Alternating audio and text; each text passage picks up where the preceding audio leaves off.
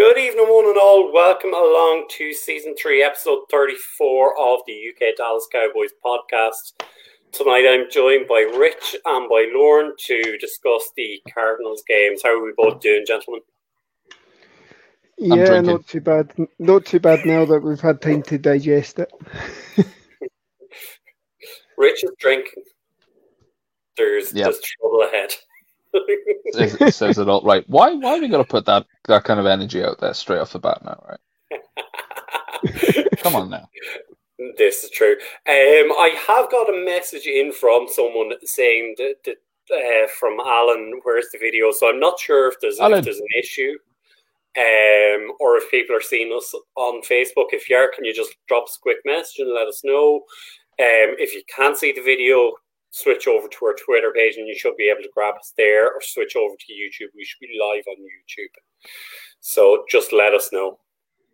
Surely, surely if they can't see it, they wouldn't have heard you say that. Mm, that's true. and we do have four people. View- we do we do have four people viewing us. So um, look, let's see. Oh yeah, Andrew, and Andy Minet has come in and said, "Yeah, we can see you." So happy days. That's good to know, folks. Thank you very much. I'm sorry for your loss. so, gentlemen, as always, uh, mm. we lost 25-22 at the weekend. Eleven and five. We've dropped to the fourth ranking in the NFC. Um, give us your initial thoughts on Sunday's performance.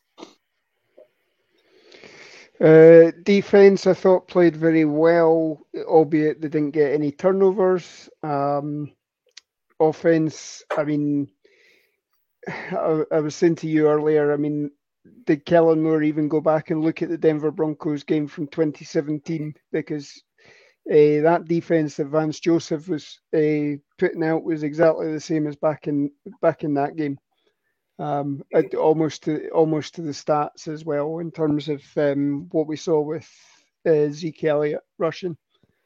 And then, you know, our offensive line, I know we're going to be um, blasting them, but I mean, you know, that was a fairly substandard um, performance by them. Go on, Rich.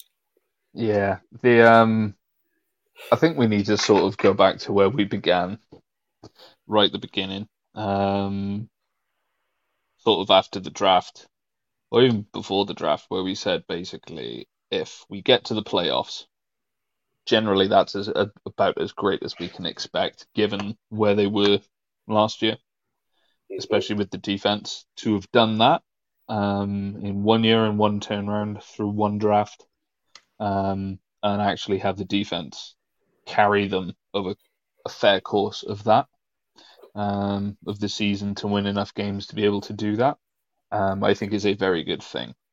Um, ultimately, I'm saying that because we all got a bit excited. Um, generally, with how things were going, we thought there's a chance this offense can get itself out of its rut. It did it for a game. Then whatever happened the other night happened the other night. I don't know, but they've very much shown that at the minute they can't contend with uh, with the higher level teams um, that are going to be in the playoffs, or at least if they do, it's going to be very much a case of any given Sunday. So they they got a chance because they're in the playoffs, but you can say that about any playoff team. You can't sit here. Nobody can sit here and say the Cowboys are a genuine contender right now. Yeah. Can't say it honestly, hand on heart, realistically. Yeah, yeah I, th- I, th- I think you make a fair point. It was kind of the go the lead up to this game, a lot of the talk was that this is the litmus test. Are they a contender or are they just another pretender? Are we being led up the garden path by a weak division, which as we, well, we've gone five and zero oh so far against the division, and have had very few standout performances. I mean, I think the two best performances we had were the Patriots game, and that was I'm struggling outside of that. Uh, well, I mean, they I have had moments. In fairness, mm. the very first game against the Bucks, yeah. we were all actually coming out of that actually in a good place, feeling reasonably mm. happy. Nobody was actually expecting them to win that game. Yeah. Um, Patriots game definitely. Those early games, hundred yeah. percent, because the defense was playing to a, a much better level than we thought it was going to, especially in comparison to last year, and the offense was firing. It's exactly where we thought it was going to be. Mm. And then obviously Dak gets injured, and then from then on, it's been it's been a mystery. Mm. Yeah. Yeah, and considering we've been so hot at home this year, Denver, Denver aside, the you know we've we've be, we're what five and two at home now, um, mm-hmm. you know, and uh, yeah. You know obviously Denver, Denver aside, you know, and uh, yes, it's the quality of the competition. You know, we had Atlanta, we had Washington, who we blew out as well. Um, I see, I see they're about to next month they're going to announce what their new name is, so that will all be on bated breath to see if it's copycats or scandalists, but or um, benches, or benches, yeah. which suits them perfectly. Yeah, yeah I, I, know.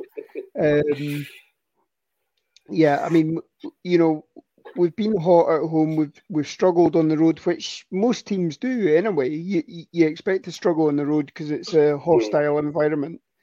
Um, but I mean, you know, we we should be winning games on the on the way, and this now means that yeah, okay, we can we can still get into second or third seed for uh, depending on how things go this weekend. But um, you know, if we stay in the fourth, we've got likelihood is we've got either the Rams or the Cardinals again, and then if you win that, you go to chances are you're going to go to Green Bay uh, for mm-hmm. the divisional round as well. So it just makes it all that much harder to get anywhere um, towards the Super Bowl this year. Yeah. And the way the way the league is is that you, you can be up one season, you can be back down in the uh, doldrums the next season. So you know it's not a case of a window anymore. You've basically got to make the most of it all the time. Yeah, I think Craig has kind of has kind of summed it up pretty well in saying that it's a roller coaster yeah. and just enjoy the highs and the lows will will take care of themselves. But as always, folks, don't be afraid to let us know what your thoughts are on the performance at the weekend. Let us know your studs. There weren't too many, but let us know what your thoughts were on that. Let us know who your duds were. There were plenty of them, and we will discuss them. Um, as we say, other you know, without your interaction with, we're just three guys here sitting talking amongst ourselves. So make sure you get your comments in. But um, before we go much further, let's get into the news.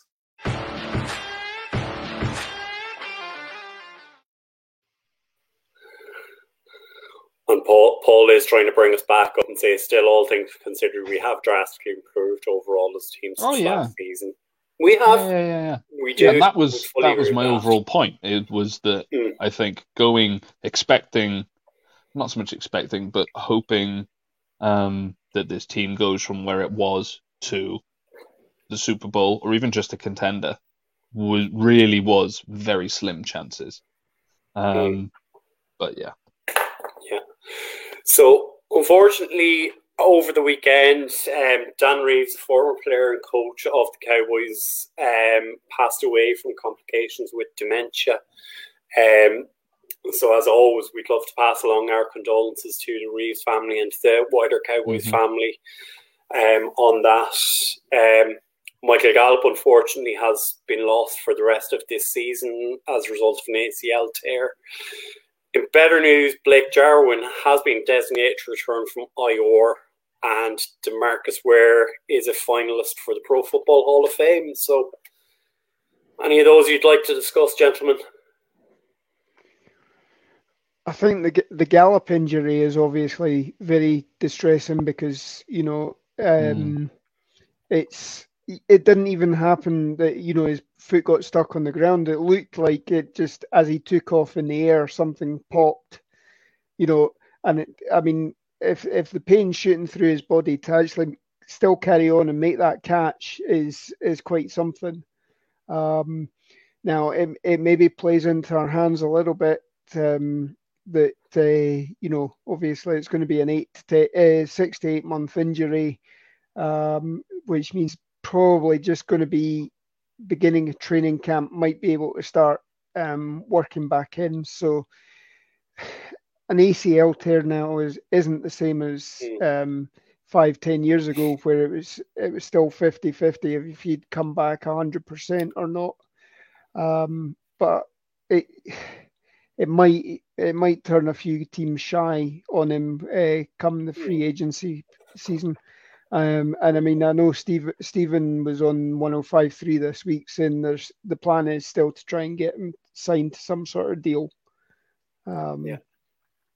The the Dan Reeves situation. I mean, obviously, it's it's really bad, particularly start of the year. You know, he, he makes it makes it to New Year's Day, and then the announcement came out that it was just after the bells that yeah. um, it happened.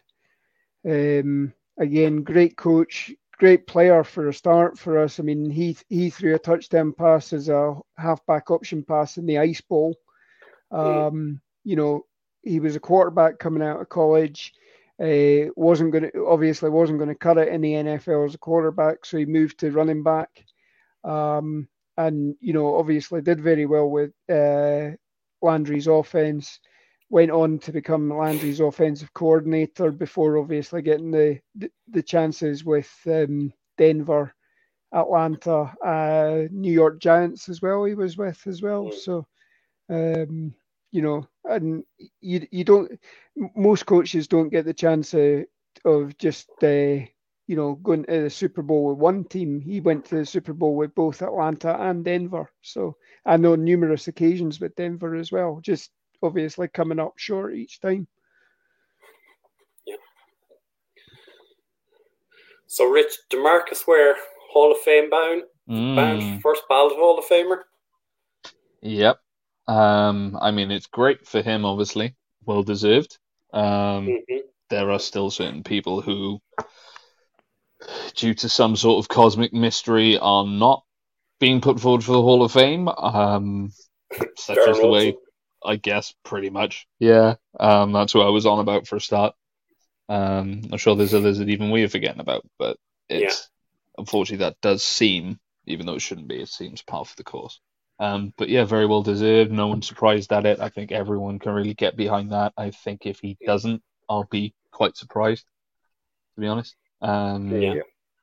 Given his tenure and just how much of a nice guy and how well liked he is as well. Yeah.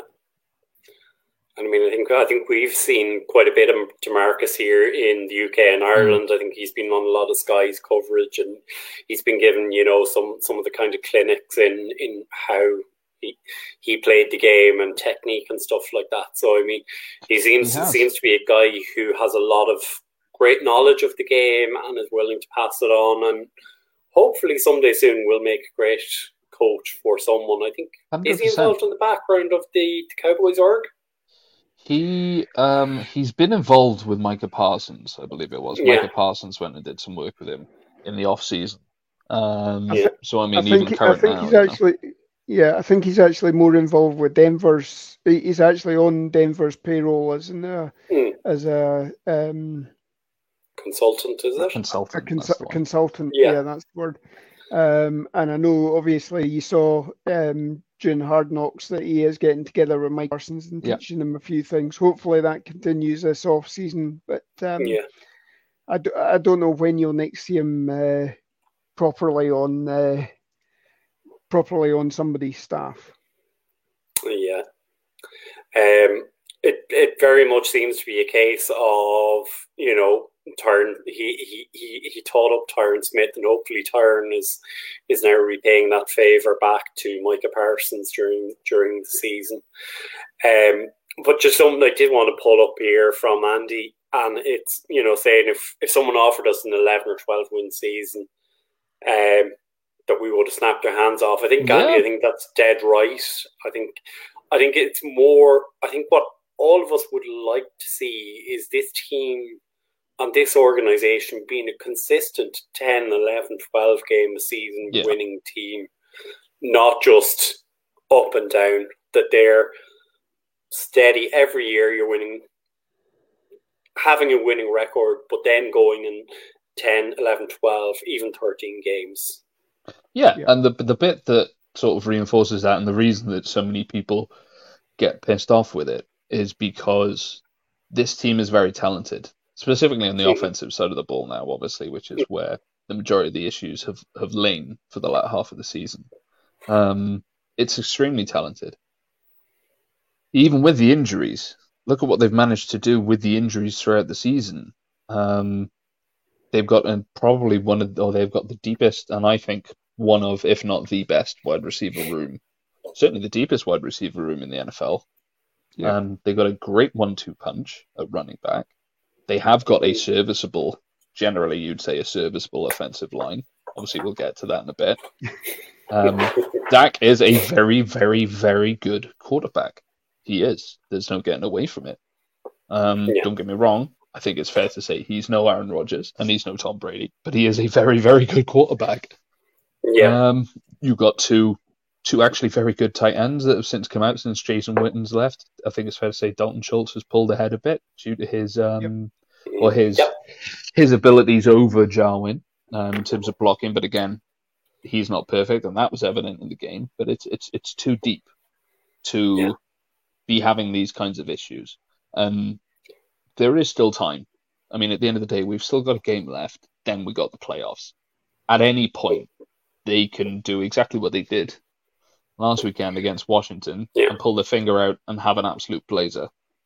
And yeah. then all of a sudden they go in and they win the playoff game. Everything's forgiven. Realistically, although yeah. vast, a lot of sins are forgiven through one win in the playoffs, and if they somehow manage to get get into the divisional championship game, then that's pretty much all your your sins forgiven right there. And God forbid if you yeah. win it, like it's going to be freaking insane. Um, now, don't yeah. get me wrong, that is going back into a very uphill battle, but there's a chance. This team is talented. The good thing is they're not in the position that other teams are, hmm. where they haven't got the people available because of COVID or injury. They just need to get the fingers out their asses and figure out what the hell's going on and fix it now. Hmm. Yeah. If they can do that, they they could. They are talented enough to make a deep run. Whether they do or not is a different kettle of fish. But there is yeah. still time. So yeah. we could be singing off a completely different hymn sheet in a week or two. Yeah. And I, I mean, think the, I, the, thing you always say is you've got to get you've got to get to the party to to, to stand a chance. Now, okay, we've yeah. got to we've got to the party. Can can we do anything? You'd like to be hit. You'd like to be hitting your stride two, three, four games out, and we thought we were last week, albeit yeah, it was against Washington. Um, you know, and now we've and you know, as, as, they say, you know, you can go in with the best game plan in the world. As soon as you get smacked in the mouth one time, that's it. It's uh, you know, can can you adjust to everything? So we just didn't yeah. seem to be able to adjust. Hundred percent. And if you you you know, you, there's lots of arguments to be made to say, well, no one really cares about preseason. You can have a terrible preseason and everyone thinks your team's horrible.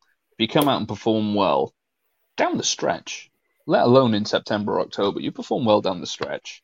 No one cares about preseason. No one really remembers preseason after it happens anyway. Everyone's just glad for it because football starts earlier. That's pretty much yeah. it. And you get to see the rookies. That's that, that's pretty much it. You get an idea of what's going to happen. No one cares about preseason. We're basically in the preseason for the playoffs right now. Now, yes, there's an argument to be made for seedings, but at the end of the day, if you want to class yourself as a Super Bowl contender, um, I've never really hung much on on seedings. It's great if you get it. If you don't, if if you your plan is to win the Super Bowl and you genuinely think you're a contender and you can beat anyone, then go beat everyone. Playing an extra yeah. game or playing in someone else's house shouldn't phase you and shouldn't bother you. And I would far rather go and, to be honest, go and beat some some other team. I would far rather go and beat Green Bay in Lambeau yeah. than beat them at AT and T because yeah, then yeah. they can't turn around and say, "Oh, well, it was at AT and T." You pull that off at Lambeau, that's that's sick. That's something that's not going to get forgotten for a very long time. So personally, anything that happens realistically right now, in the last couple of games or next weekend, don't matter. Doesn't matter. It doesn't matter at all. As long as everyone's healthy and makes it into the playoffs, who gives a crap? Yeah. So really, the game that's just gone, yes, it's indicative of everything going forward, but who gives a crap? Yeah. There's one way I think, Rich, I think you made this point on Sunday, Rich, after the game, is that it's better to have lost on Sunday. And yeah, make your mistakes. Yeah, make like your mistakes that. now. Yeah, so it's exactly yeah. the same as the preseason. You'd rather make You want to make your mistakes when it doesn't matter rather than when it mm-hmm. does. So you want yeah. to make all your mistakes in preseason, get all that out of the way. If you're going to have any any stumbling blocks earlier on in the season is better, obviously.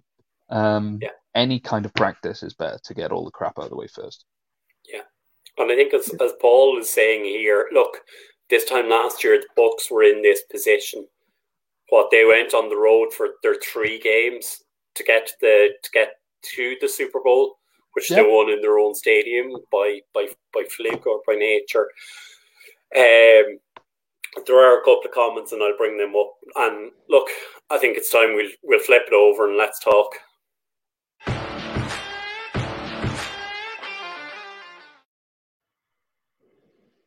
So, there's comments there. Um, again, from Andy just saying, look, we'd be favoured over the wild card Cardinals in a row, in a wild card round.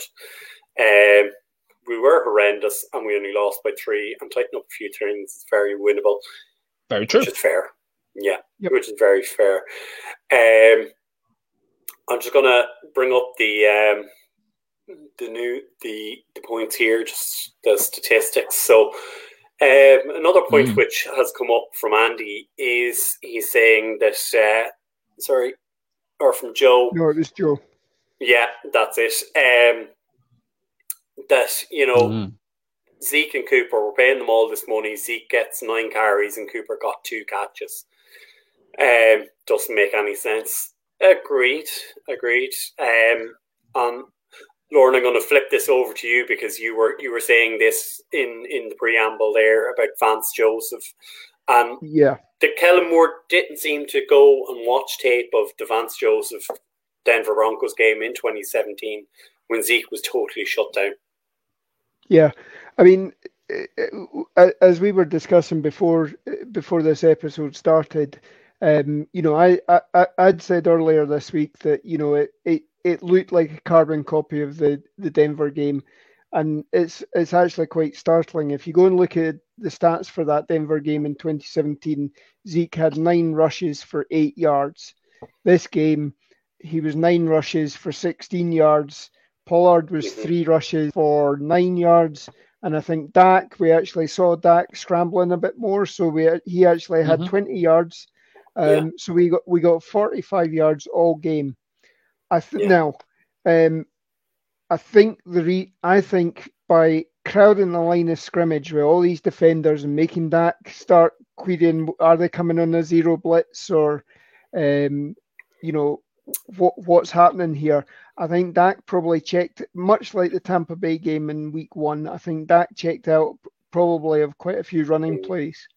Um, yeah. You know, in the hope that he could basically get a receiver coming open on a five-yard slant or something like that.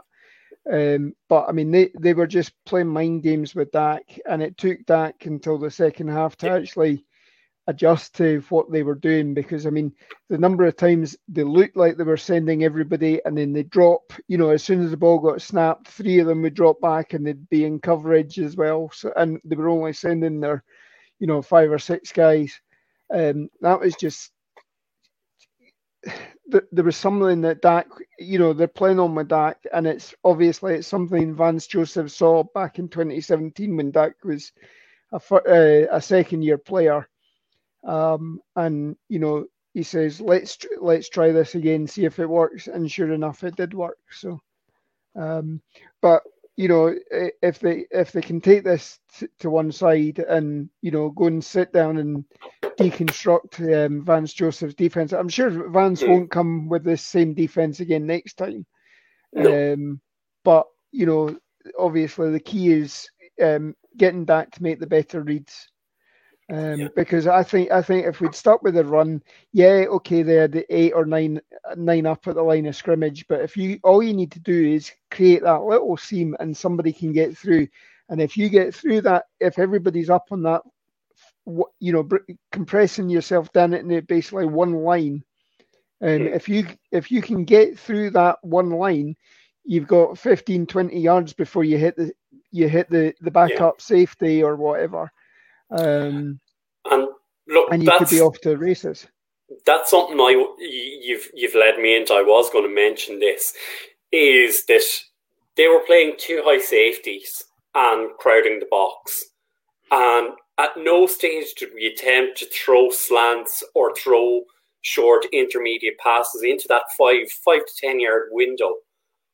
And it just didn't make any sense. Now Paul is Paul is making a point here, and I don't know how true or not it is that Kellen Moore's holding back glasses. on things to try to keep defenses thinking about these. Um, I think it's a fair point. I think um, this is one thing I was slightly concerned about, and I haven't mentioned or discussed it with you guys, but I was slightly concerned about the body of work that they put out there against Washington because just how many plays they made and how much they scored and how many looks they gave. Um, it was a fair body of work for other teams to see.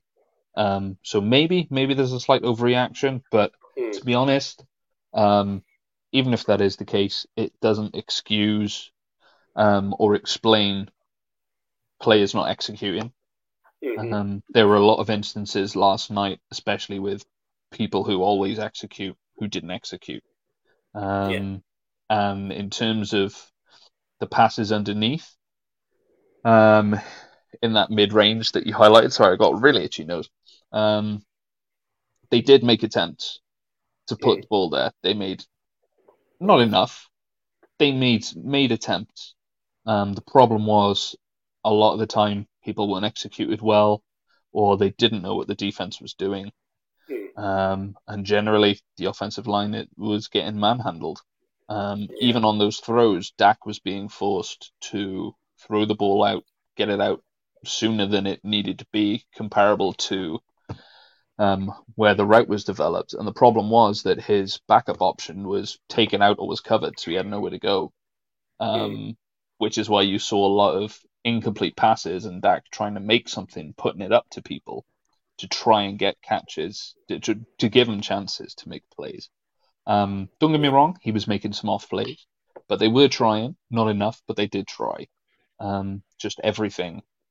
It it just seemed like one of those games. It was just a complete tidal wave of compounding errors in pretty much every facet of the game, bar special teams. Yeah. yeah, and I I think one I think one of the things is that um, you know obviously we've only got uh, uh, what was it going into this week? We only had two padded practices left. I mean, mm-hmm. back in back in the nineties when obviously Dallas were a dynasty and everything like that. You know, these guys were still even midweek they were doing two a days, and it was two a days in pads. Each yep. CBA has basically lessened the amount of practice time. It's um, you know, it's lessened the physicality of the the day to day stuff, and but at the same time that takes away offensive line need to be hitting each hitting the defensive line mm. every single day in practice, and not just on walkthroughs. It needs to be full strength. Mm. And yes, okay, you'll come away with injuries that mm. you, you know everybody gets banged up, and you get you know, fingers broken or whatever, but you know, that creates the sort of strength and gets your technique honed during the week so that come Sunday, and especially if you're playing against a defense like ours, when it comes to Sunday, you should be playing hard again, and it should actually be easy to mm. go up against somebody else's defense. They um, they definitely I, I think it was a fair point that Mike made earlier on in the week in the chat amongst us. Um, and it really struck a chord with me with what I felt. One of the things I felt with coming away from that game was in terms of how prepared they weren't. Um, mm. And Mike turned around and said it very much looked like, and I know there's other people on Twitter that have said exactly the same thing, other content creators. They've said it didn't look like they had really any sort of scheme to go against the Cardinals defense with. And I completely agree with that. I don't think they were prepared enough in any way, shape, or form. If you go back and watch the game again, one of the big things I came away with was that there were a lot of double and in some instances I think triple checkouts and audibles at the line mm. of scrimmage, and it happened yeah. a lot.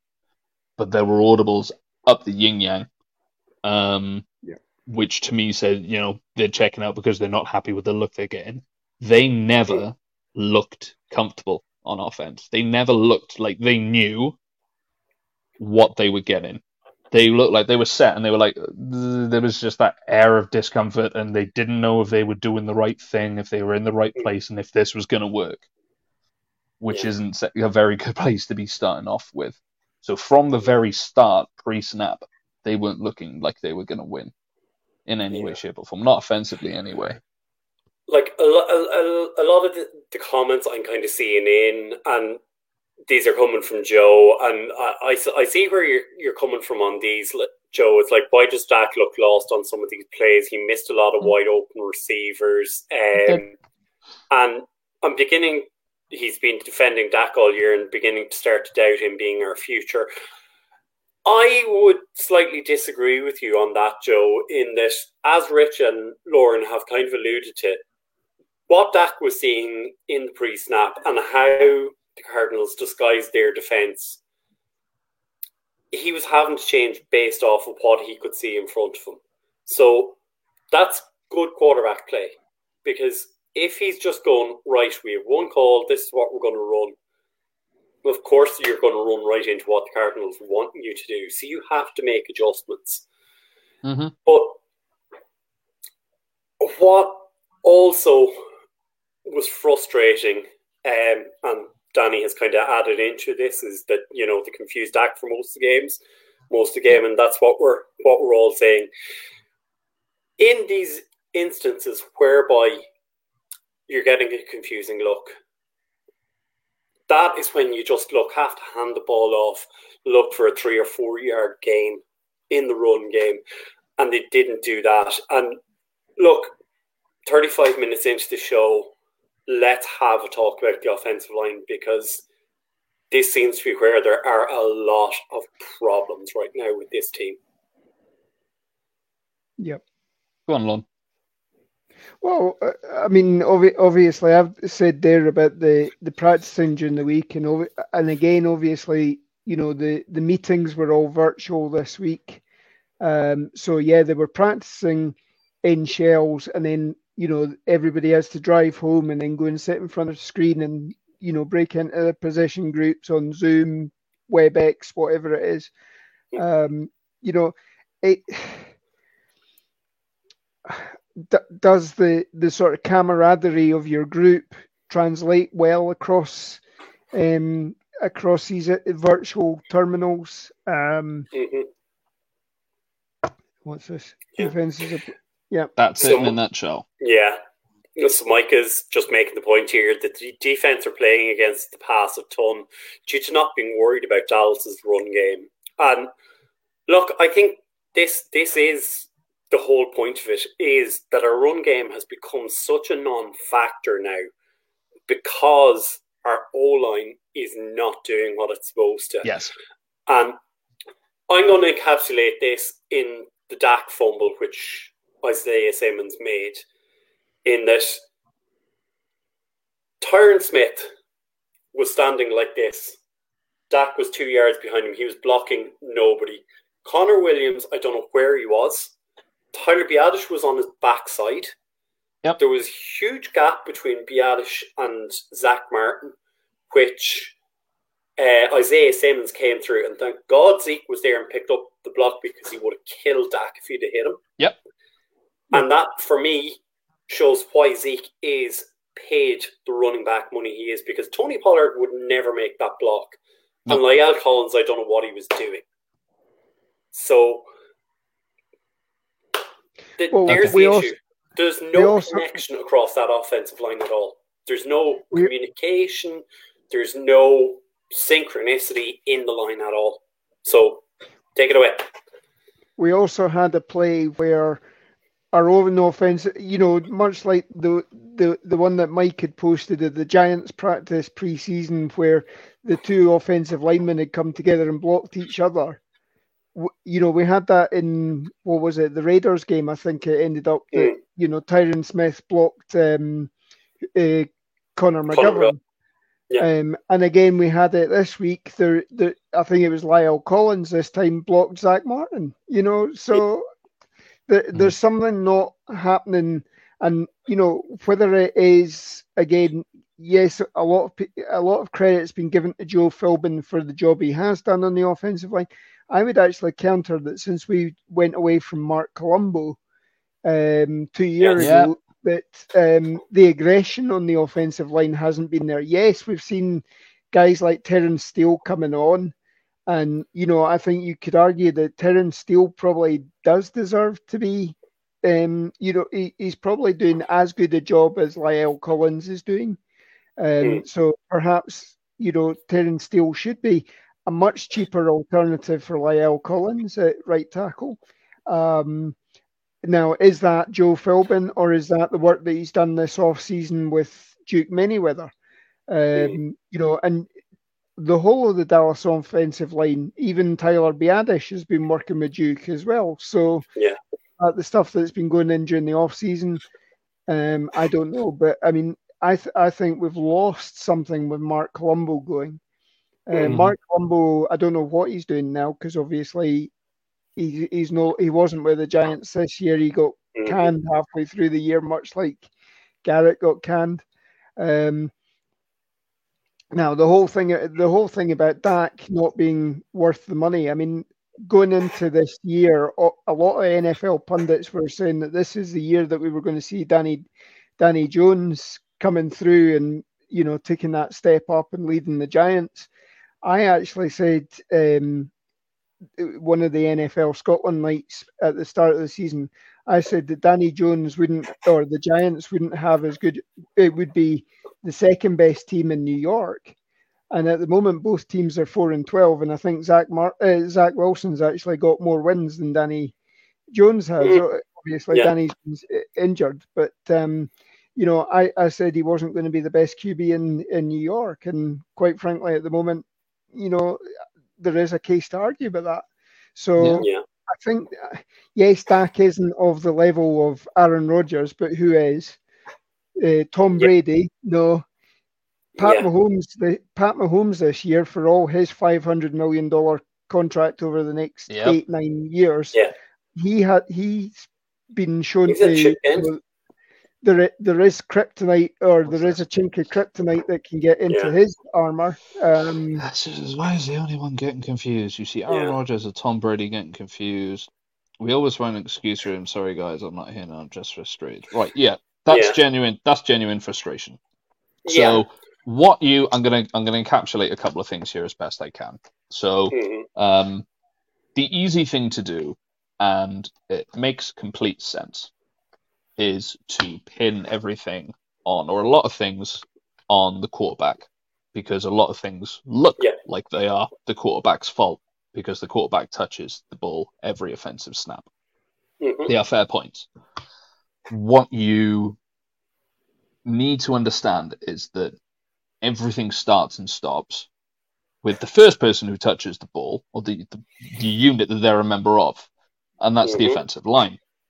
Yep. Everything starts and stops in the trenches. Now, when you have players like Zach Martin getting walked up on to the point he's past vertical, he's backwards, his like he's doing backstroke. He's getting mm-hmm. walked backwards into Dak Prescott, forcing Dak Prescott to throw early, and he threw it the last second. Um, to the point I even thought the ball was tipped on this play, and I went back and I made a mm. point of saying to you, Brian, yeah. and I went back and yeah. watched it, and I thought it was. And it wasn't until afterwards when I eventually saw the replay, I saw it wasn't tipped, but it very nearly was. And that is the play on their first visit to the end zone. He missed the throw to Coop, which a lot of people are saying he should have had Coop. Coop is wide open. Now, that's a fair assessment. You can say in one breath, come on now, Dak, you're a six year veteran, like you just said. Yeah. You need to be making that throw regardless of if you got pressure in your face. Okay, that's a fair point. What is also a fair point is he has pressure in his face. His receiver is not far enough through his route yet. Yeah. He's not going to be able to make that catch. Amari Cooper was trying to catch it a yard or two out a step, horizontally almost. He was almost at a 45 degree angle. He was nowhere close to being made to do it. Dak left it till the last second to throw that, hopefully put it in a position where his receiver could get it. And he was off the mark.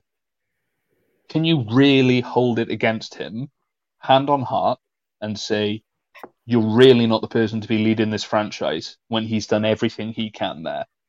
Go yeah. to another play, running style play now, which is the one that Lorne alluded to, alluded to earlier. I think it was actually a short mm-hmm. pass rather than an actual handoff yeah. to Zeke, I believe it was. Yeah. Um, in fact, yeah, it was where you know it was run. Uh, no, sorry, short pass. It was where Zeke broke out the middle of the pack, um, and then bared right, and it's where La'el Collins tackled Sprinkle, blocked Sprinkle, and the one person who was left free was the person that tackled Zeke. Now, yes, there was a Zeke was bobbling the ball. Now you can you can put that on Dak, you can put that on Zeke. It's one of the two. But those one of those things where it happens in a ball game. He collected the ball. Arguably, if he gets that pass, he still probably makes the first down because it was short yardage situation. But when you get so many things like that coupling together, it's never going to end well. So you had that block there. You had Zach Martin getting walked up on to bring in another person who is not an offensive lineman but still blocks. You have um, what was it? It was on another run play out to the left. This was an actual handoff, and mm. Dalton Schultz got fucked around. Yep. Um, got shot right past him, and yeah, Dak went down, or ended up having to throw the ball. I can't remember what the result was, but he yeah. got to Dak.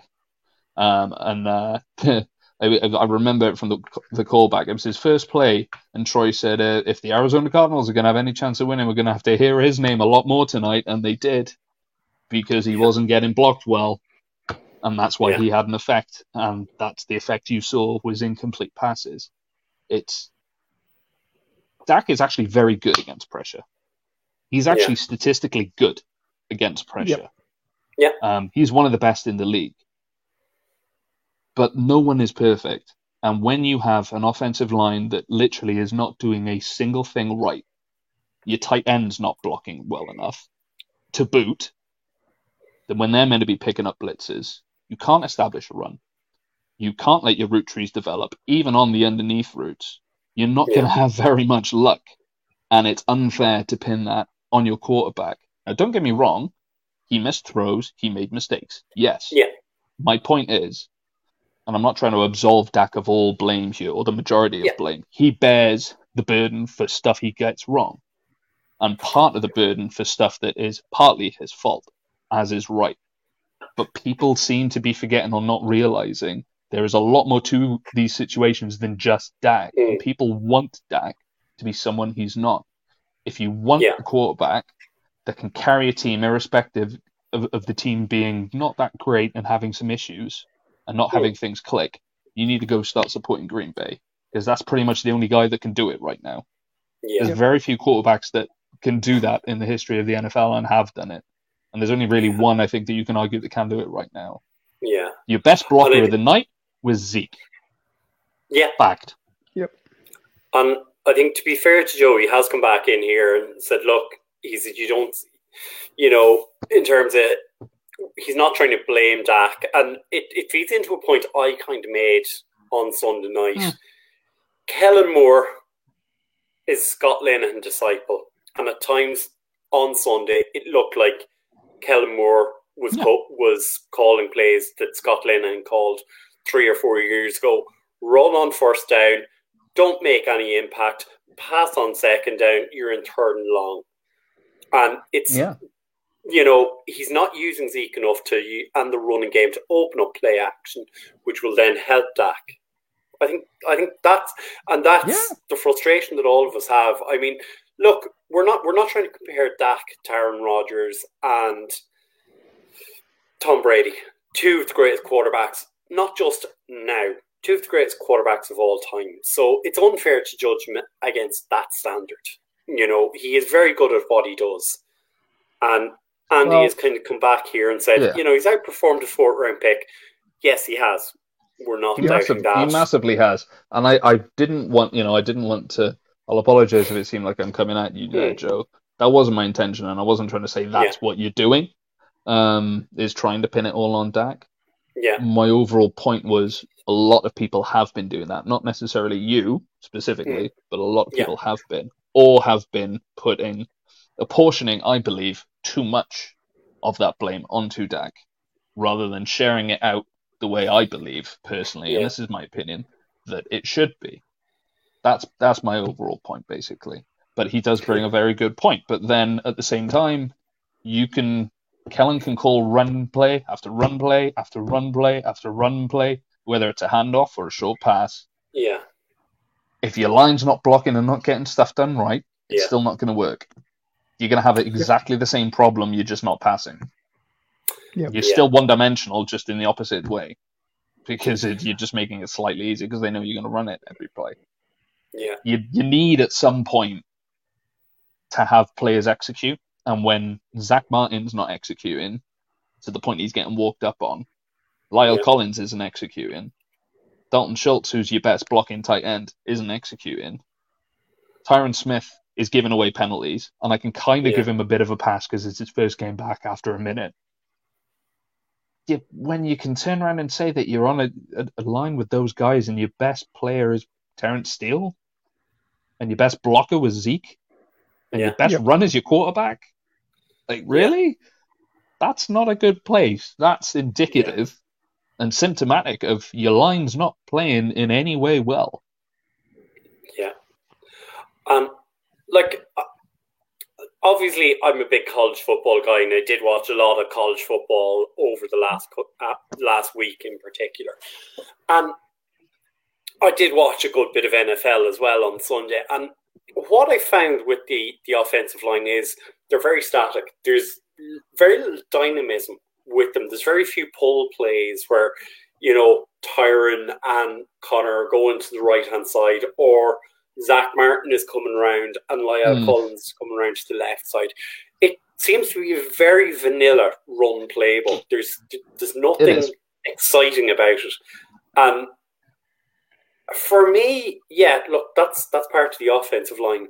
But the question I now have is: Is mm. Kellen Moore the offense coordinator of this team next year? Um, that's a good question. To be honest, I think we yeah. need to just turn around and see what happens in the off season. I think if he doesn't want to go anywhere, he probably stays. Yeah. Um, it's probably, I'd say, his last year if he does. I'd say it will be his last year if he does, if he unless he performs very well. Much different. Um, regards to the you said about the plays in in seemingly in the playbook for run plays. Um, there's definitely been a shift from those kinds of plays that they used to run previously yeah. when Zeke was a rookie, and lesser so, but still in his second year. Um, there's been a shift away from that to more towards short passes and yeah. offloads, and Zeke moving towards Zeke being a good catcher because he is.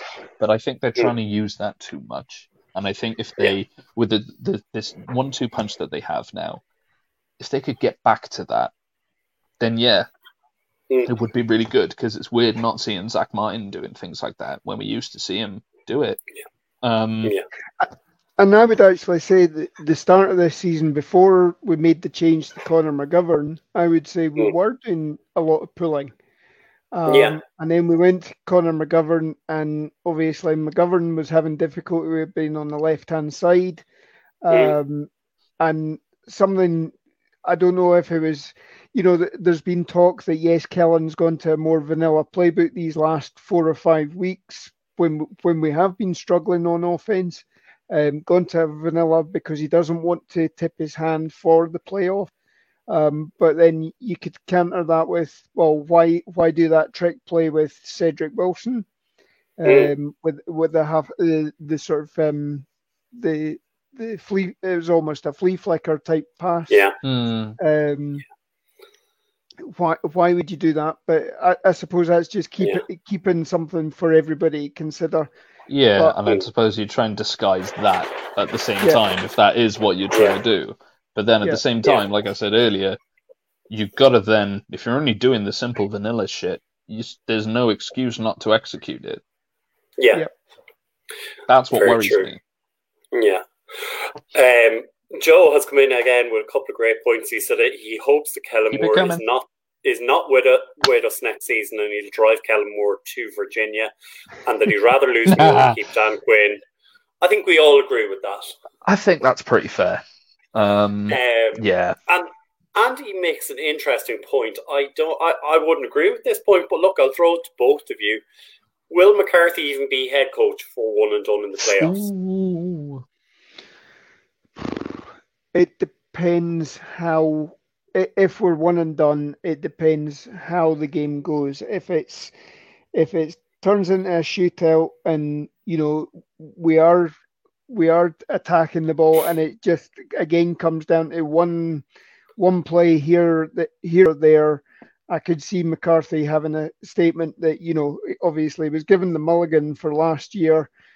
Again, you know, who would have thought we would turn around from a six-win team last year to um to what 11, 11 wins this 11 year? Or Twelve. you, yeah, you can say, and I mean, obviously, Philadelphia have guaranteed themselves a playoff spot. So, you know, the NFC East hasn't been as weak this year. I mean, mm. the fact that Washington were still in it a couple of weeks ago as well. Yeah, um, they, have only, the in fact, up to the weekend, they've only just been eliminated from playoff contention. Um, you know, so we're probably the second strongest uh, NFC division this year.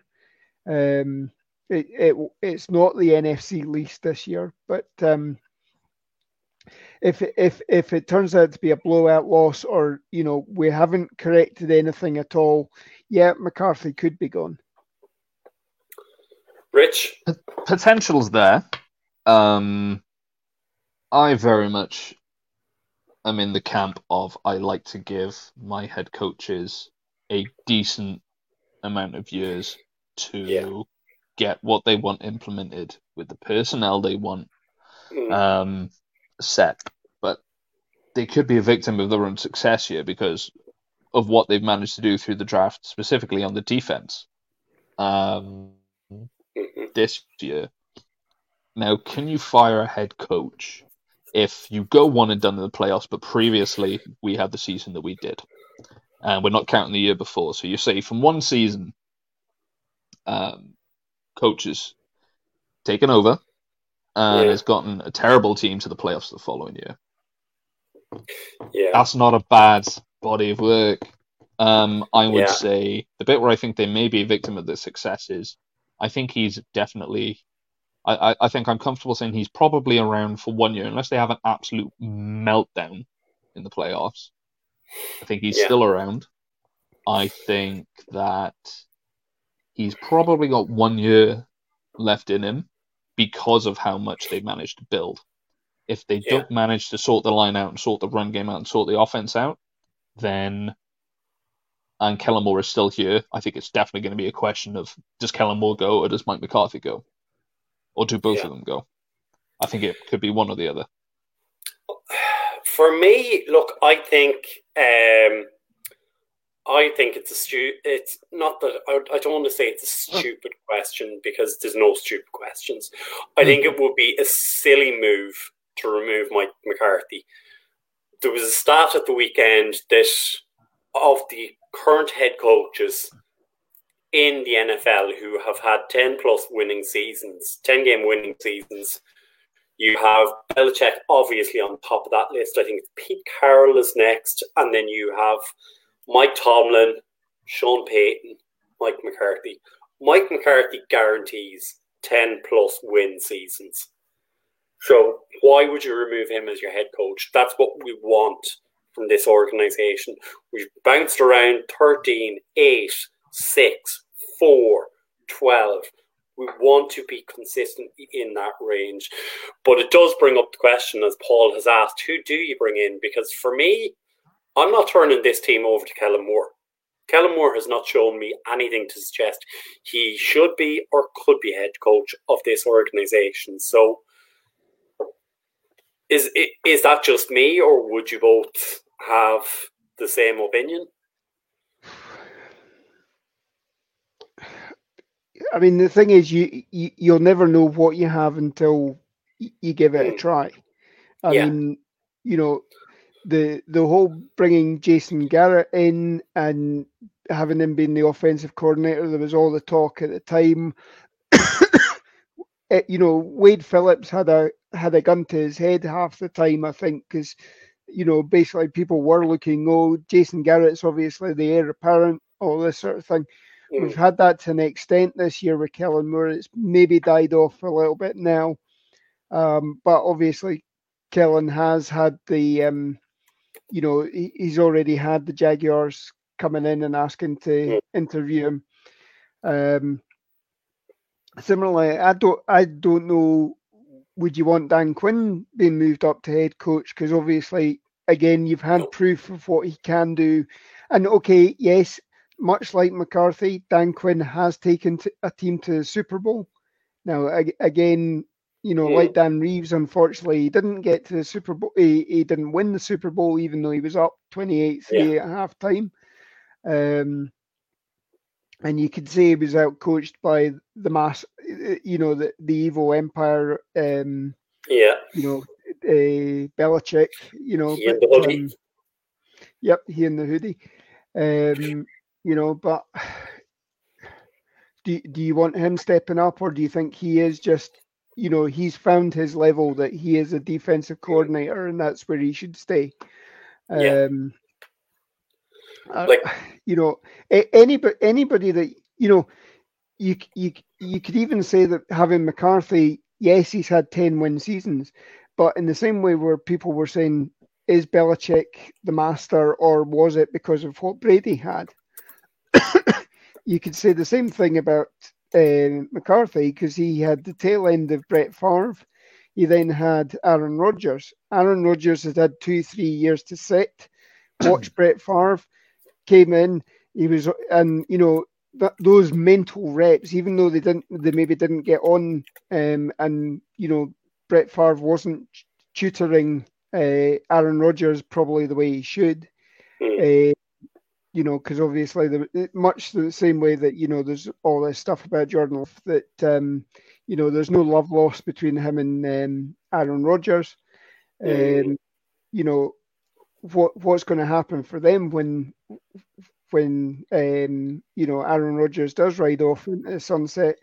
Um, yeah. What what are Green Bay going to be like?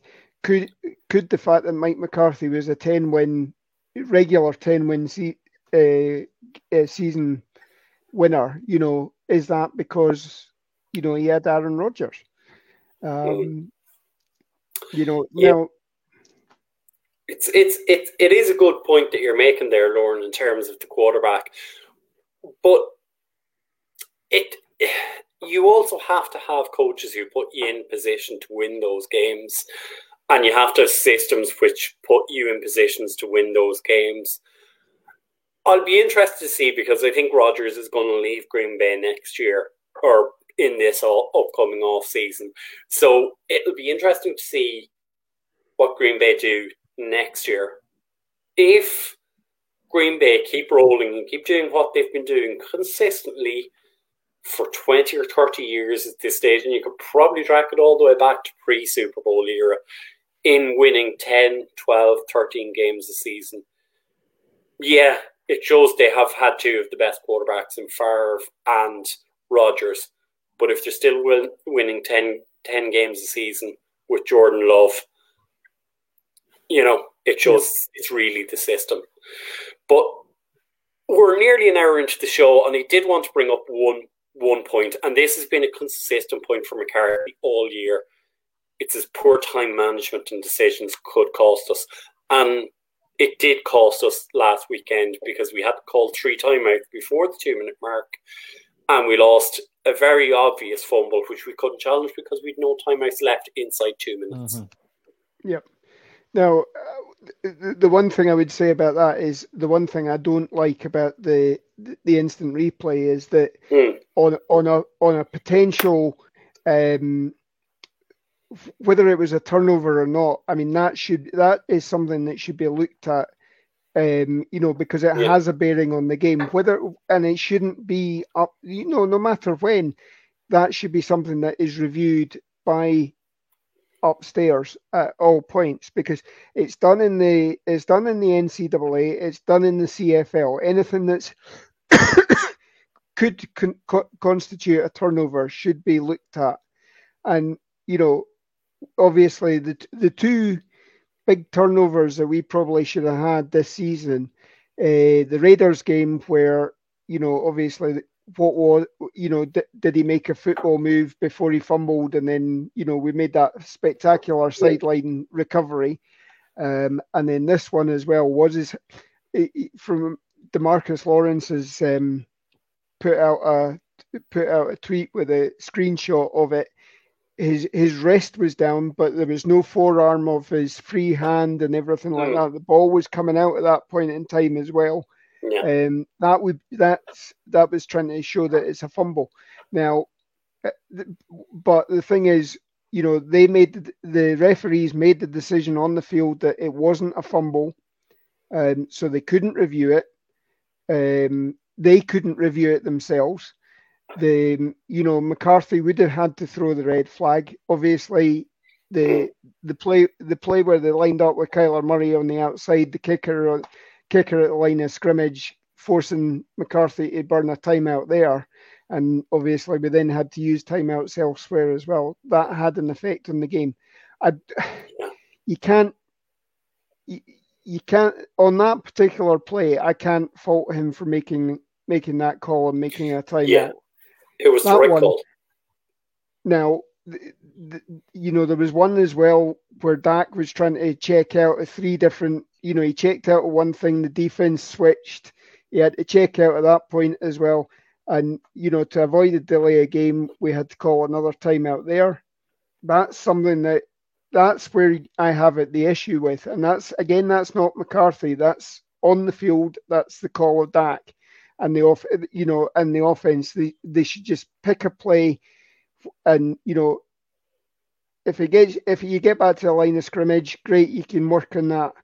If it, you know, as long as it's not, a, it doesn't end up with Dak lying on the floor seven yards back, you know, and rolling on his ankle, rolling on his ankle again. You know, it, it's maybe best just to go with what you've called once and stick with that, so that you're not burning timeouts there. Um, yeah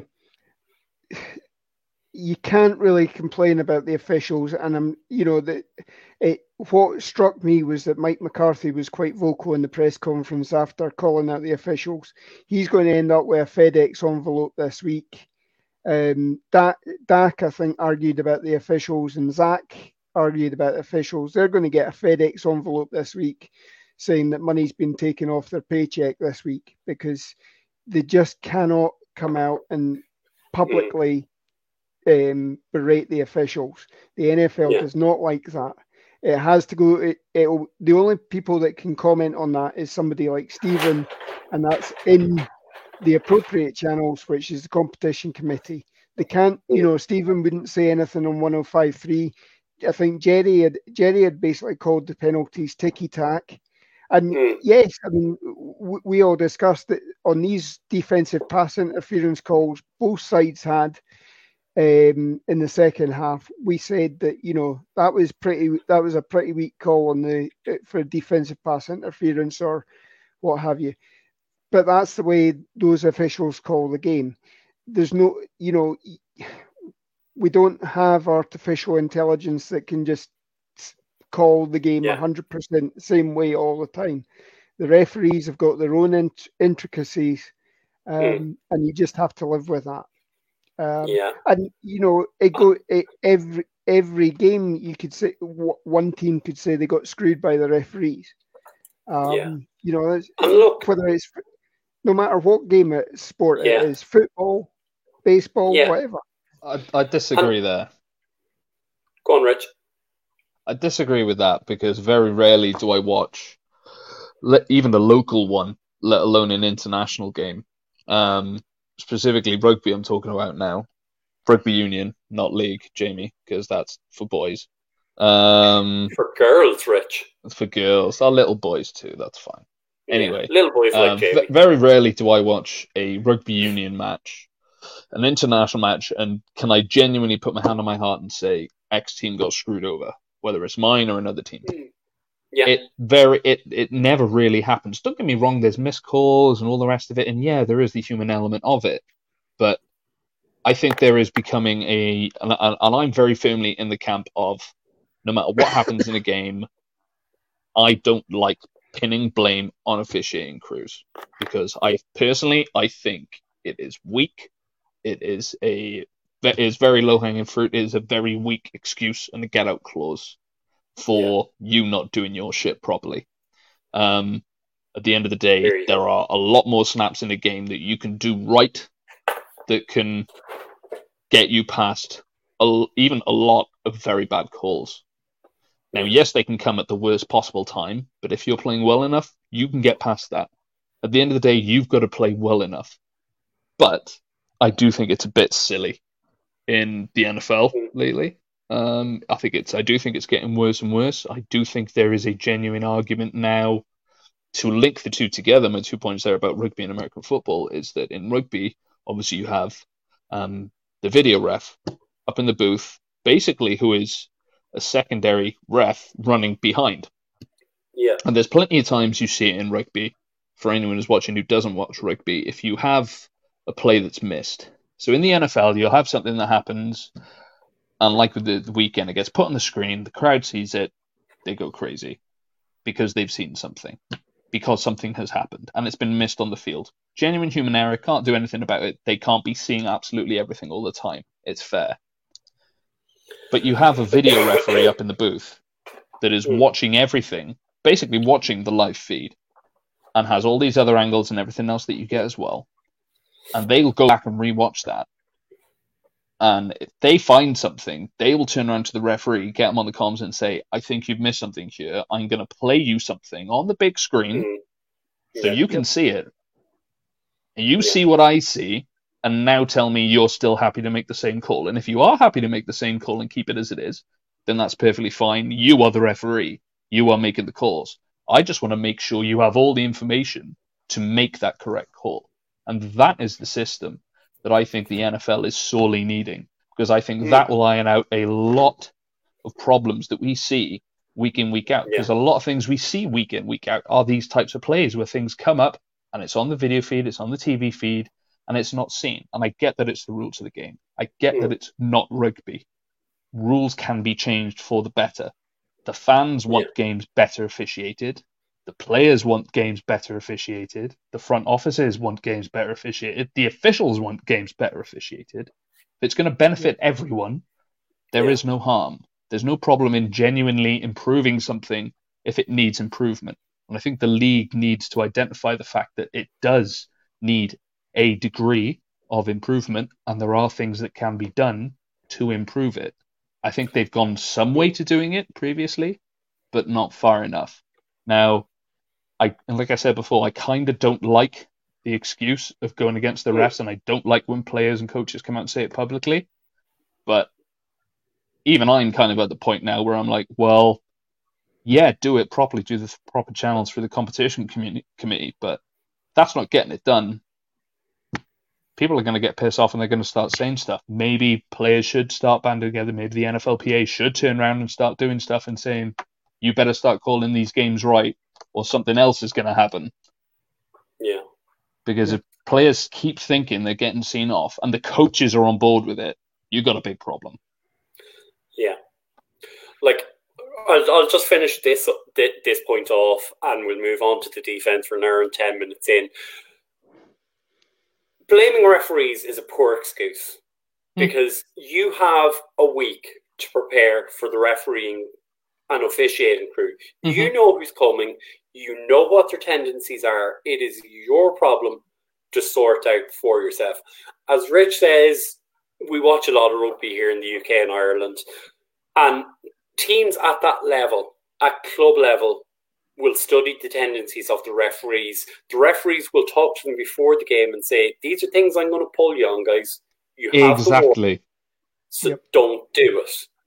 So it's a weak excuse to blame a referee, but I think, like refereeing in every sport, it's the consistency which is really upsetting the players because last week I think there were three penalties in the whole game between Washington and ourselves this weekend there was 15 penalties I think I counted in the game. You you know you have some crews which are going to let teams play, some crews don't let teams play, and it's killing the game. And feeds into the point, Rich, as you made, and Lauren, you've made it as well, is that the players are just annoyed because they cannot have consistency. One week you're grabbing a guy at a shoulder pad, a team lets it away, and another week it doesn't. So, look, yeah. we'll leave it at that. As we say, we're, we're, we're nearly an hour and 15 minutes into the show. Let's talk.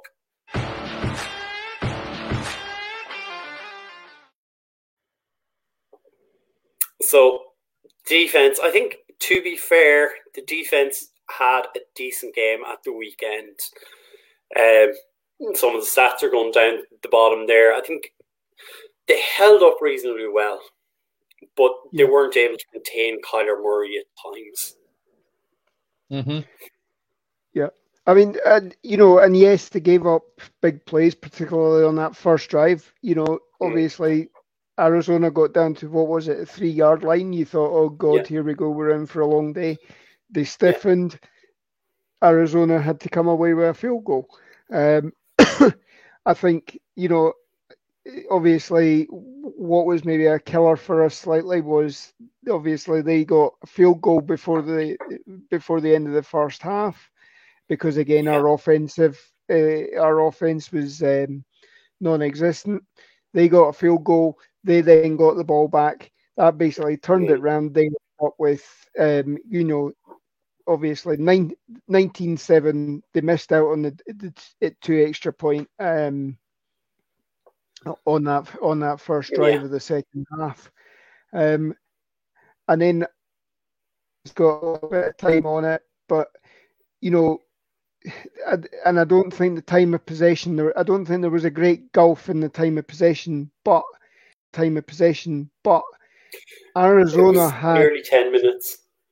Was it in the end? Or was, yeah. But I mean, yeah. you know, Arizona had a very long drive in that first half, mm. and you thought, Jesus Christ, if the offense, you know, have Dallas's offense been on the field for for any time?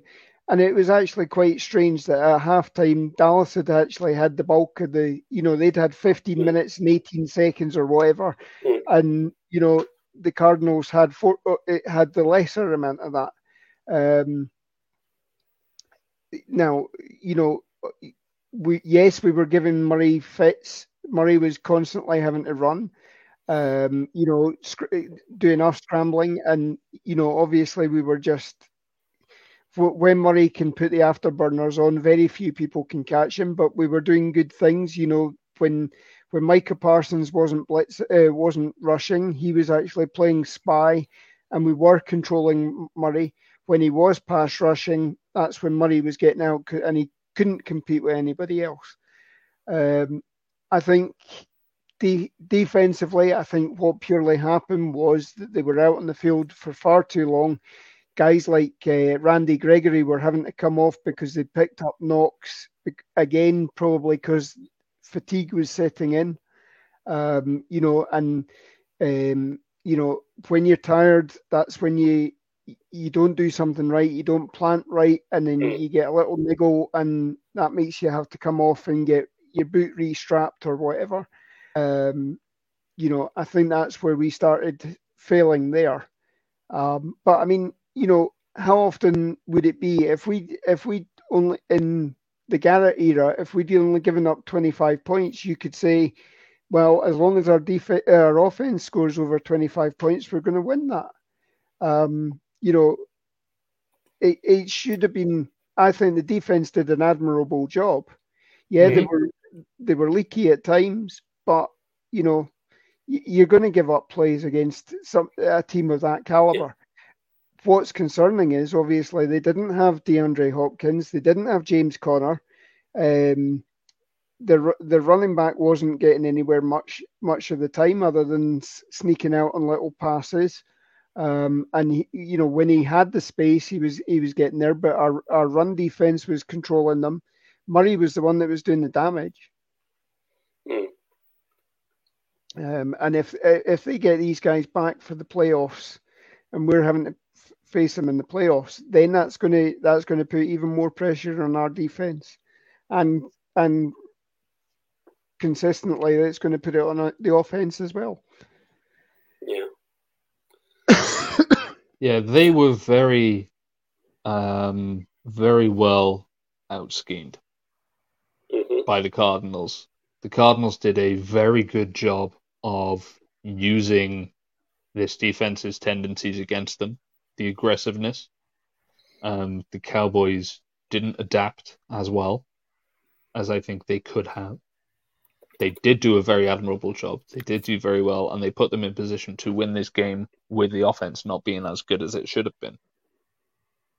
Um, they also did a very, very good job of keeping Micah Parsons very quiet, and mm. that's not helped when players like Jordan Lewis miss their blocks um, or don't pick people up um, or don't make their tackles because there's a block Jordan Lewis should have had on, I believe, the second. I think it was the second drive in the mm. first quarter where they had the running back come in and they had the two big chunk plays back to back.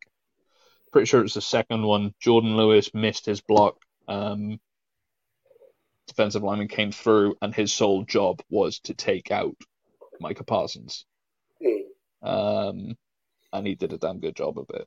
Wasn't a defensive lineman, obviously, he was a lineman, but um, he did his job very, very well. Yeah. They contained Micah Parsons pretty well, um, be it either with personnel or by scheme containing him within a mm. body of people to keep him away from what was happening. They did a very, very good job. Yeah. Like, I think we kind of discussed this amongst ourselves in the group on Sunday during the game was that the Cardinals seem to use the aggressiveness of this defense against them. Mm. Um, I think in terms, as we say, Micah being a bit too aggressive, and then they were able to get short ones. Um, and David made the point here that, um, sorry, I'm just trying to bring it up. Um, that on the the big play that Trevon gave up, that he bit he bites too easy on routes and he gets interceptions, but it does give up a lot of yards, which does. Um, you know that that this that Arizona actually used our what have sometimes been strengths against us in this game. Hundred percent. That, but specifically the point on Diggs, um, that big chunk play on the first drive that, like you said, put him down, right down. Yeah. Um, in a first and goal situation, and exactly that happened. He bit too early on a route. You can see him there. He's taking that. He's backpedaling. He's with his guy, and he's not sure. There's a point. He's not sure where Kyler Murray's going to the ball. He's not yeah. sure if it's the guy that's level slash just past him, and if he's got to turn and escape, or if he's and he's half turned because he, he's not sure which way he's going, or if he's going the underneath route in front of him through someone who isn't blocked. And he takes a step forward and goes, crap, it's not him, it's him. And now he's chasing yeah. AJ Green back down the field and he's out of position yeah. and the catch is made. That is exactly what happens. But, like I said, the guy wasn't blocked. if he was blocked, he probably makes that play. Yeah, that yeah. may be a repeat of the Washington game.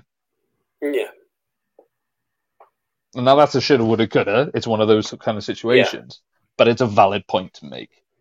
Yeah, it's it's it's small point at the start of the game, which, as you say, could have been a big point in the ending of it.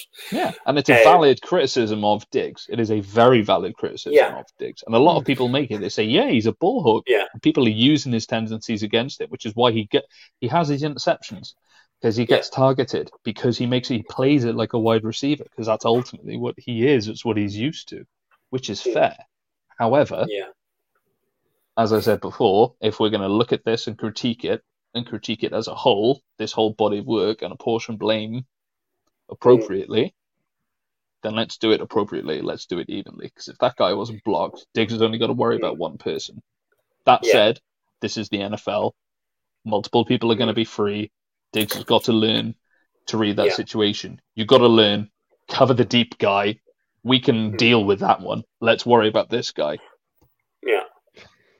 I mean, like, what you what you got to think of as well is who would you rather have as a cornerback, and you, you can probably work out who the, the, two options I'm going to give here. would you like a guy who makes a lot of interceptions but does get burnt?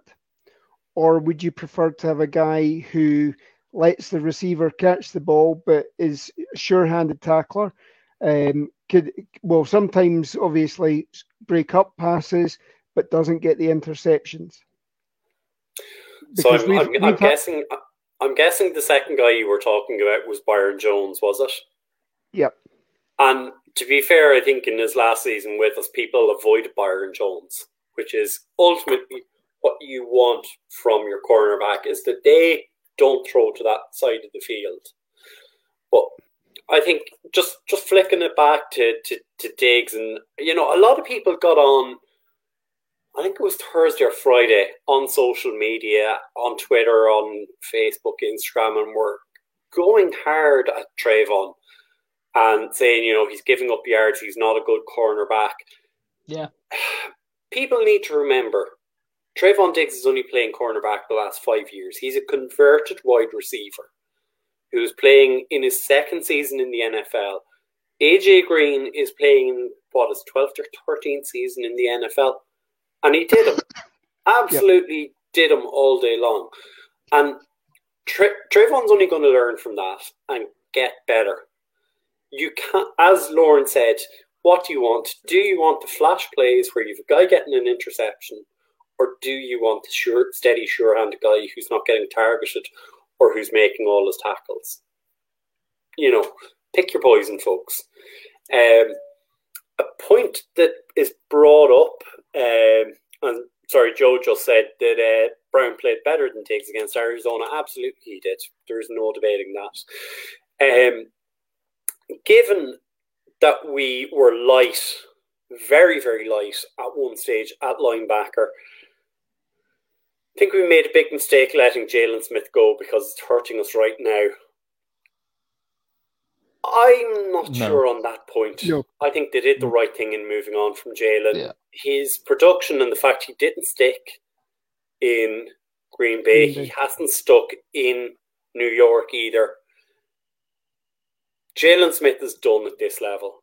And if you had him for the last 10 weeks or however long it was ago since he was cut, you would have a guy who you would need to be putting on the field and giving snap counts to given his paycheck. And we would have had a lot worse results. This defense has gotten immeasurably better since he has left. Mm-hmm. So I think, yes, we were yeah. light at linebacker, and it showed 100%. because we had very little steady and sure this weekend in that intermediate, in that, that second sector of the field. So take it away. They, I, I completely agree. I don't understand what, um, I don't, I don't believe Jaylon would have added anything to him. Mm. Um, he seems like a really nice guy, really great stand-up guy, and yeah. he's a good player. But I don't think he would have added anything in that situation. And if he's not going to add anything, um, and you're not missing him by him not being there, then what's the point in having him there if you're going to have someone there as a tick box exercise just to say we have a fourth linebacker hmm. well they signed someone specifically to do that and he didn't make the starting roster so they clearly weren't that bothered about it they were they were happy to roll with three yeah. um, because it shows what they were concerned about in terms of where they were concerned about the Cardinals would go with the ball and how they would play. Um, so I yeah I, I don't think it's a loss personally in terms of the Cowboys as a football team in terms of their productivity on the field defensively I do not think it's a loss. Yeah. Yeah, I, I, I would agree. I mean, yeah, he's he's still on he still is actually on the Giants roster at the moment, mm-hmm. but you know the the fact that he in the three games that he played for um, Green Bay, I mean how often did one of us post to our wee group saying that you know oh look there he is he's whiffing on a tackle the guys the jet guys just sidestepped yeah. him without even having to jump over a trailing arm or something like that yeah. if he was balling out in green bay who were desperate for linebackers at that point in time and green bay's defense had suddenly improved um, you know, exponentially, I would say, yeah, we made the mistake.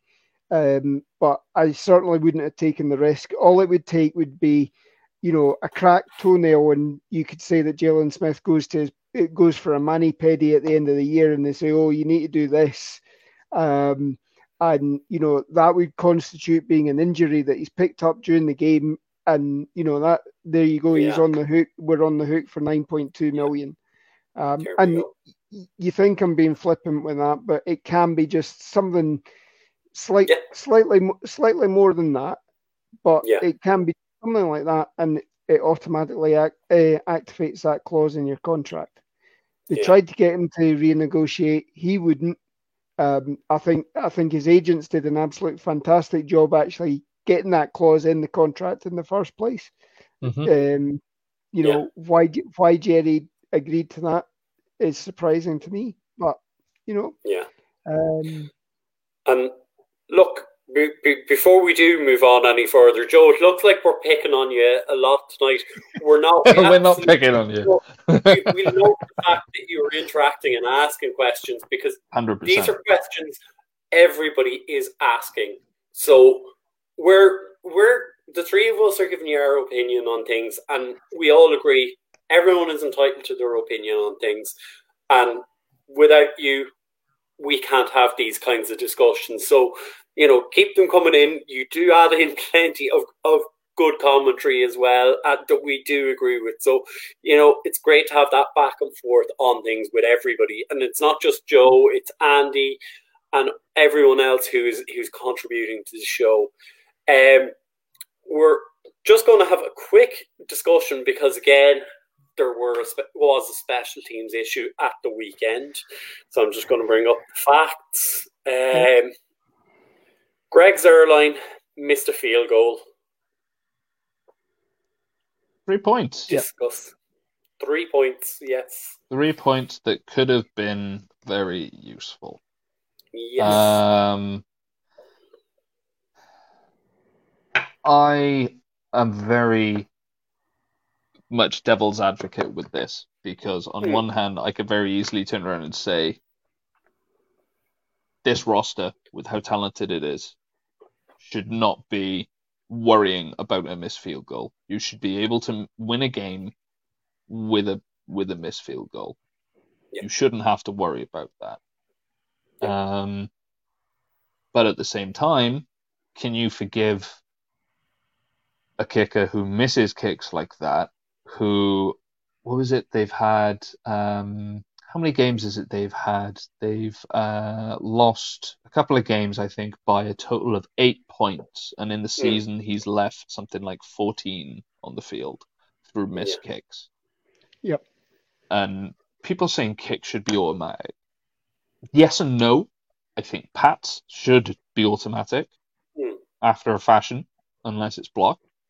Yeah. Um, you always get the freak one every now and again. I can give one or two a season, fine, but yeah, it it it happens far too much for my liking. It it it shouldn't, and I've gone into kick in before on this show in previous seasons. It's ridiculous. It should be automatic. Points, pats should be automatic. Longer kicks, fair enough. Pats should should be near enough. Okay, the kick in the field goal. I'm going to go get a drink, which is horrible to say, but it should be. You should be that confident, like we used to be when we had Dan Bailey. Dan's making a kick. Robert Dan's up. I'm going to go make a brew. Yeah. Yeah. And exactly, very I good mean, point. Missed two field goals against Tampa Bay, which if you win that game, you make those kicks. You win that game. Yeah. Ooh.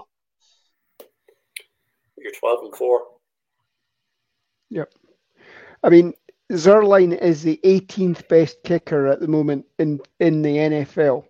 Yeah. He's got an 80, 82% um, kick kick rate this year. Yeah. Um, you know, and but you know, again, we're talking Tampa Bay. If he'd made one field goal, made one extra point, you know, again, that's changing. You know, yeah, it could be we, we gave Tom Brady too much time, but again, it's um, you know, it changes what the opposition need to do to, hmm. and it maybe changes their mindset. Um, that is a con- that is a concern when you're not getting consistency, and it seems yeah, yeah and and at the time yeah you know Danby, um, Zuerlein came through and we had the walk off uh, field goal against uh, uh, the Chargers the following week. Um, you know, so he has he has kicked well for us in some respects, but just I don't know if there's something because of his injury um, that he had in preseason. I don't. I wouldn't be surprised if you're seeing he has more surgery during the off season this year. Um, unfortunately, he's got a guaranteed contract at the moment still, um, and I think he's still guaranteed for next year. And it's yeah, it drops off a little bit, and I think we could probably make the cut.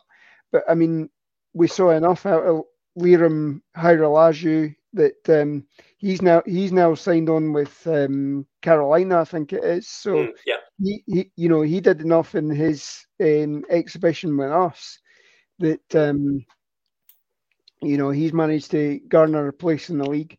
Um, you know he we need we need to be able to rely on them. We don't need to come up and say, you, know, and invariably he misses the first kick and then he corrects everything.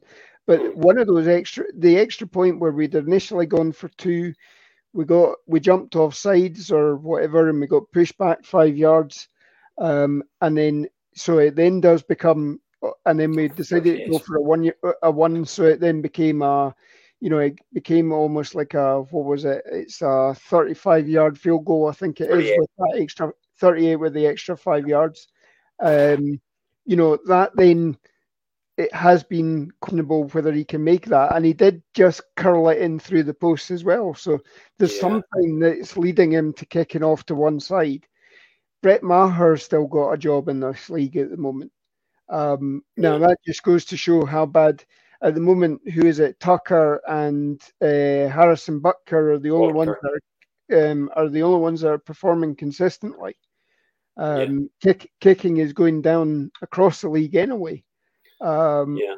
But we we really need to we do need to be able to rely on it, um, mm. because otherwise you're going to you're going to end up having to punt in situations where you don't want to be punting. And great, we've got a great punter in Bryan Anger, but you know you need to be able to rely on your getting points uh, if your offense can't convert.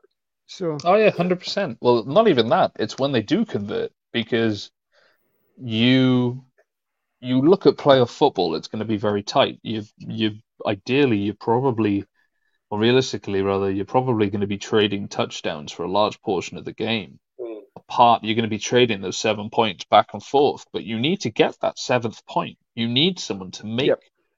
Those kicks, and oftentimes those sorts of games, those hard slog games, you're gonna need it's gonna be decided by a field goal or two. Yeah.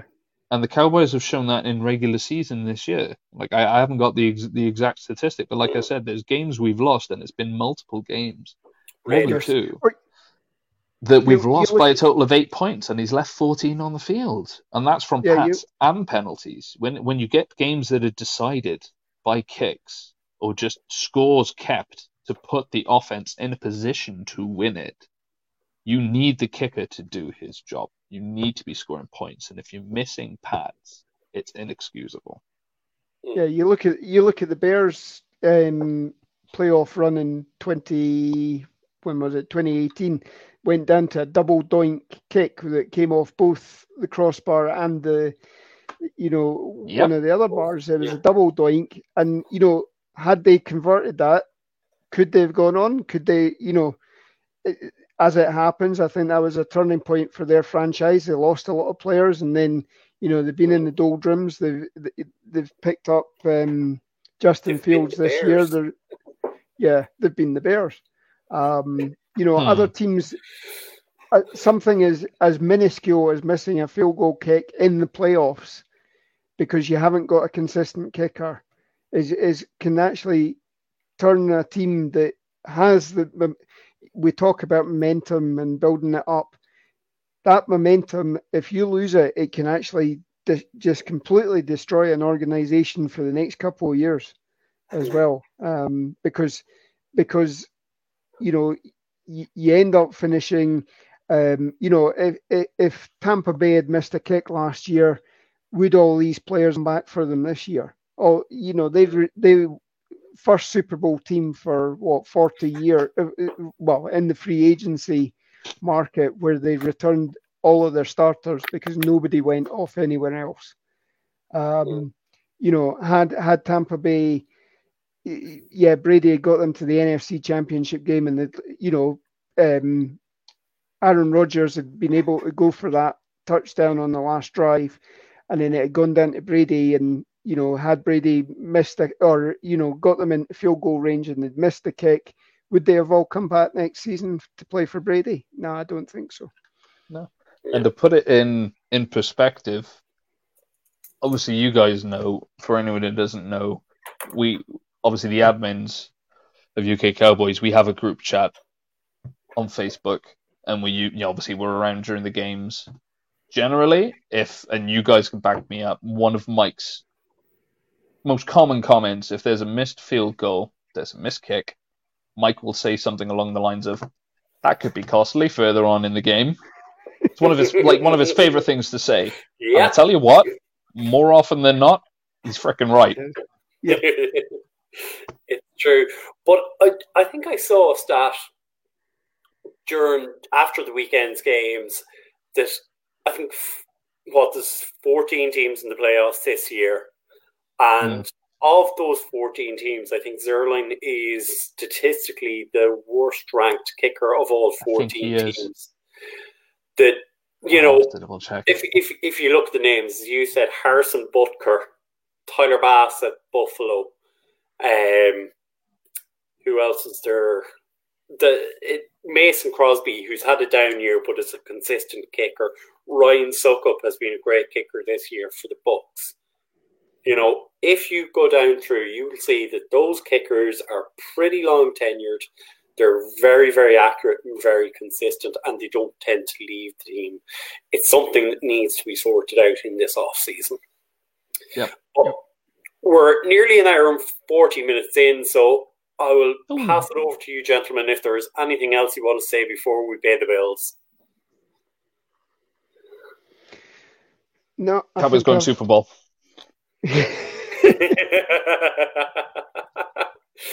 okay, we'll leave it at that. yeah.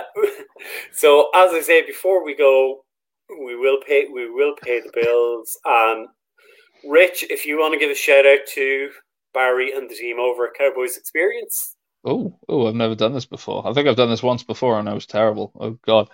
Right. There's not really much point in it this year, really, but if you are heading over for the playoffs, or obviously next year.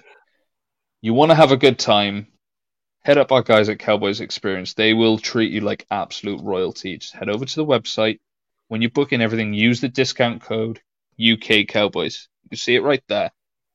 If you do that, you will get treated like royalty. There's loads of extra stuff, meet and greets, a little bit of VIP treatment here and there, if you know what I'm saying. It's brilliant. It is genuinely top quality.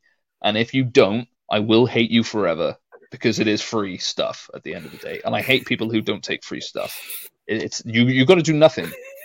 You you got to do nothing. You may as well just say I'm not going to hate Philly because that's free. You know.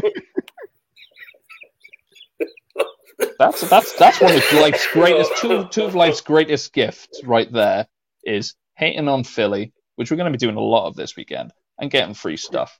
Don't be a clown. Get free stuff. Hold on one second, Rich. Now that we're we're back to you, give us the line. I just said, don't be a clown. Use the code, get free stuff. There we go. And Lauren, if you want to give a shout out to our fellow content creators and friends. Yeah, so if if you're bored of a day, I would heartily suggest you listen to half of these guys. I mean, obviously you've got the cow, you've got all the Cowboys um, own media po- podcasts, the break, talking Cowboys, hanging with the boys check out the blogging the boys as well. Um, you know, obviously we have guests on from uh, Meg and uh, Kelsey Charles from the Girls Talking Boys podcast. Neil Reynolds, Coffee with a Coach, um, Star Gang, Laws Nation. you know, all these guys are great listens to it, and they'll help you pass the day and help build up your education as well. Just make sure and give them. Hey, we we actually agreed. We actually agreed a fair amount in that, Joe. You Yeah. you even came back and said we agreed a fair amount. You know, there's nothing wrong, nothing wrong with a bit of bit of friendly debate. No wrong with that. Yeah. As long as we equally hate Philly, that's fine with me. That's there we go. As we say, Joe, we weren't we weren't trying to pick on you in any way. It's just great to have these conversations because this is what everyone made good in the points. Nation is He having made- conversations about. he So made good points. out He got there. involved. Get involved. Yeah, Make good exactly. points. We'll pick on you for a change. It's like the front row at a comedy club, but less funny. but there we go. As always, nine o'clock on Thursday evening, Mike and the guys will be here to talk about the upcoming game with that team at some dump in Pennsylvania on Saturday night. Um, don't forget Trash hole. the game. i- Don't forget the game is on Saturday night at 1.15 uh, local time here in the UK Oh, yeah. and Ireland. Um, I think it's 8.15 for all of you on the east coast of America. that's a funky one. 7:15 in Dallas. Yes. This gonna be Yeah. funky, like watching football on Saturday night, like NFL on Saturday night. I'm all for it, man. I'm genuinely looking forward to it because now we're Yeah. gonna have like a victory Sunday. I'm not gonna be like crazy tired going into work. Yeah, It's gonna be awesome. Yep. it's going to be worth it. So, as we say, tune into the guys Thursday evening and enjoy it. It's a good night from me. We'll pass it over to Rich and Lauren. Yeah, it's a good Yeah, night for me. Generally good Hope- night for me. back to work tomorrow after a long Christmas holiday. So um, hopefully see you Thursday night if I'm on. Uh, See trick for you that, all man. soon. Get yourself COVID. Don't have to go into work. Don't get COVID.